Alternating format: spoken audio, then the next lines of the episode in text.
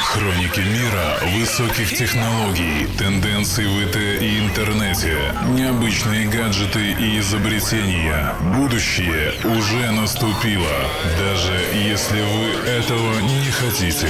Дмитрий Хаткевич, техно.ком, Йо Радио. Привет всем! В эфире рубрика Техноком и я ее ведущий Дмитрий Хаткевич. Не знаю, как у вас, дорогие мои гаджетоманы, а столбик моего термометра уже несколько дней поселился за отметкой 40 градусов.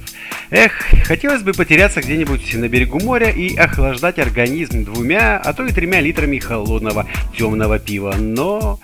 Но кто же будет вас знакомить с горячими, как август, новинками IT? Сегодня я расскажу вам о OnePlus 2, новой реинкарнации убийцы флагманов, о концепции интернет-маячков от компании Google и самом востребованном, на мой взгляд, гаджете, без которого, ну, просто опасно отправляться в отпуск. В прошлом месяце компания OnePlus рассекретила долгожданного преемника OnePlus One – который позиционируется как убийца флагманов. Обновленная версия OnePlus One получила флагманский 64-битный процессор Snapdragon 810, невероятные 4 гигабайта оперативной памяти и батарею повышенной емкости на 3300 мАч. Разрешение дисплея не изменилось и осталось равным 1080 пикселей. Под экраном разместилась кнопка «Сканер» для отпечатков пальцев. Экран защищен Gorilla Glass. Улучшения коснулись и камеры. Мегапикселей в датчике по-прежнему 13, но при этом добавилась оптическая система стабилизации, которая позволяет значительно снизить размытость изображения. Также были улучшены параметры съемки в условиях слабой освещенности. Кроме того, OnePlus 2 обзавелся портом USB-C, который позволяет вставлять штекер в разъем любой стороной. Слот для microSD не предусмотрен, но есть два слота для Nano SIM. В этот раз компания отказалась от использования прошивки CyanogenMod в пользу своей вариации Android, получившей название Oxygen OS и основанной на Android 5.1.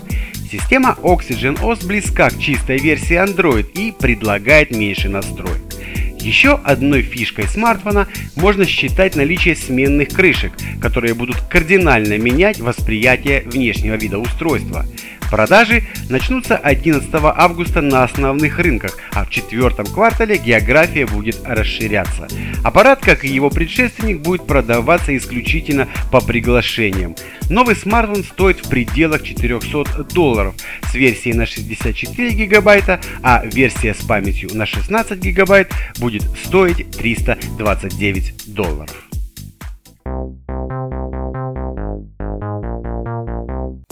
Компания Google объявила о запуске платформы Eddystone, фирменной технологии позиционирования внутри помещений, являющейся аналогом запущенной в 2013 году системы Apple iBeacon. Eddystone представляет собой открытый стандарт для передачи данных между смартфонами и локальными маячками. Поддержка iBeacon появилась на iPhone и iPad вместе с релизом iOS 7. Функция работает на основе маломощных передатчиков. Простыми словами ее можно описать как более точный GPS, работающий внутри помещений. Технология получила название интернет-маячки. Представьте себе, вы идете по большому магазину и один из таких маячков установлен в каком-либо бутике. Ваш телефон улавливает сигнал и получает информацию, что в данном бутике продается именно то, что вам нужно. В итоге вы сможете упростить свой поиск и сможете узнать, что же есть рядом с вами и не пропустили ли вы случайно какой-либо интересный отдел. Маленькие радиопередатчики питаются от батареек, либо извлекают энергию из окружающей среды – солнце, радиоволны, кинетическая энергия и так далее. Предполагается, что в будущем чуть ли не каждый значимый объект будет помечен таким маячком, что позволит полноценно оцифровать окружающий мир и как бы программировать физическую реальность. Сигналы от маячков принимает смартфон или шлем или очки дополненной реальности, одетые на человека. В настоящее время это прежде всего смартфон. Автобусная остановка может транслировать время прибытия ближайшего транспорта, музейные экспонаты, ссылки на свои страницы в интернете, упаковки товаров могут предлагать скидки проходящим покупателям. Текст появляется на смартфоне в виде всплывающего сообщения. У Eddystone довольно неплохая автономность, и от одного заряда подобные маячки смогут прожить несколько лет. Кроме того, если iBeacon от Apple используют для соединения Bluetooth, чей радиус действия ограничен, да и у нас не всегда включен Bluetooth на смартфоне, Google избрала другой способ связи. Eddystone улавливает звуковые вибрации, которые вещают маячки в неслышимом и безопасном для человека звуковом диапазоне – в итоге дальность возрастает во много раз. Кроме того, Eddystone совместим с Android и iOS устройствами. Поддержка Eddystone станет одной из отличительных особенностей Android смартфонов. При этом, в отличие от iBeacon, для отправки уведомления пользователю не потребуется устанавливать мобильные приложения от той или иной компании клиентам магазинов или ресторанов, которой он является.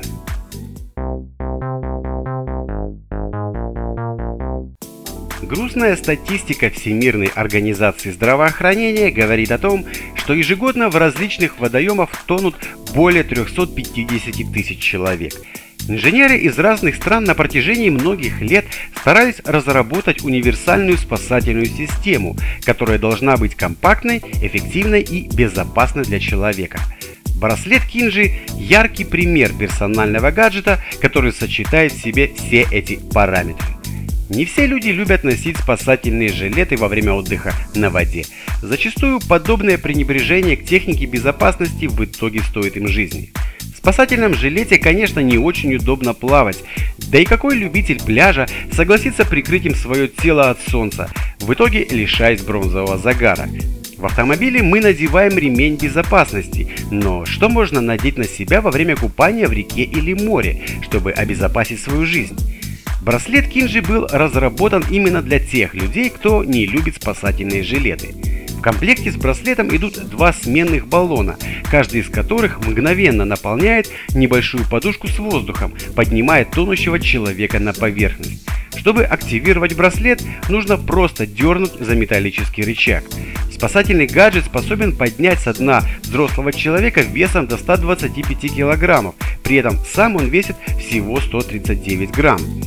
Наполненная воздухом подушка остается надутой до 48 часов, чего спасателям должно вполне хватить для того, чтобы найти человека, унесенного течением от берега в открытое море. Чтобы дать о себе знать спасателям, к браслету на всякий случай прикреплен свисток.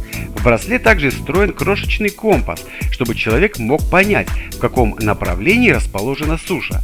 Регулируемый ремень позволяет носить устройство как взрослым, так и детям.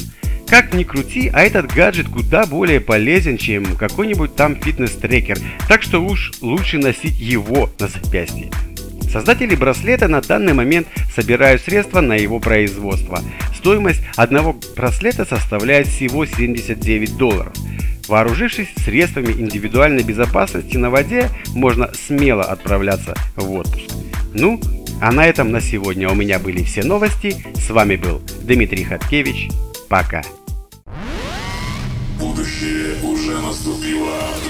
Хаткевич, техна.ком, Его радио.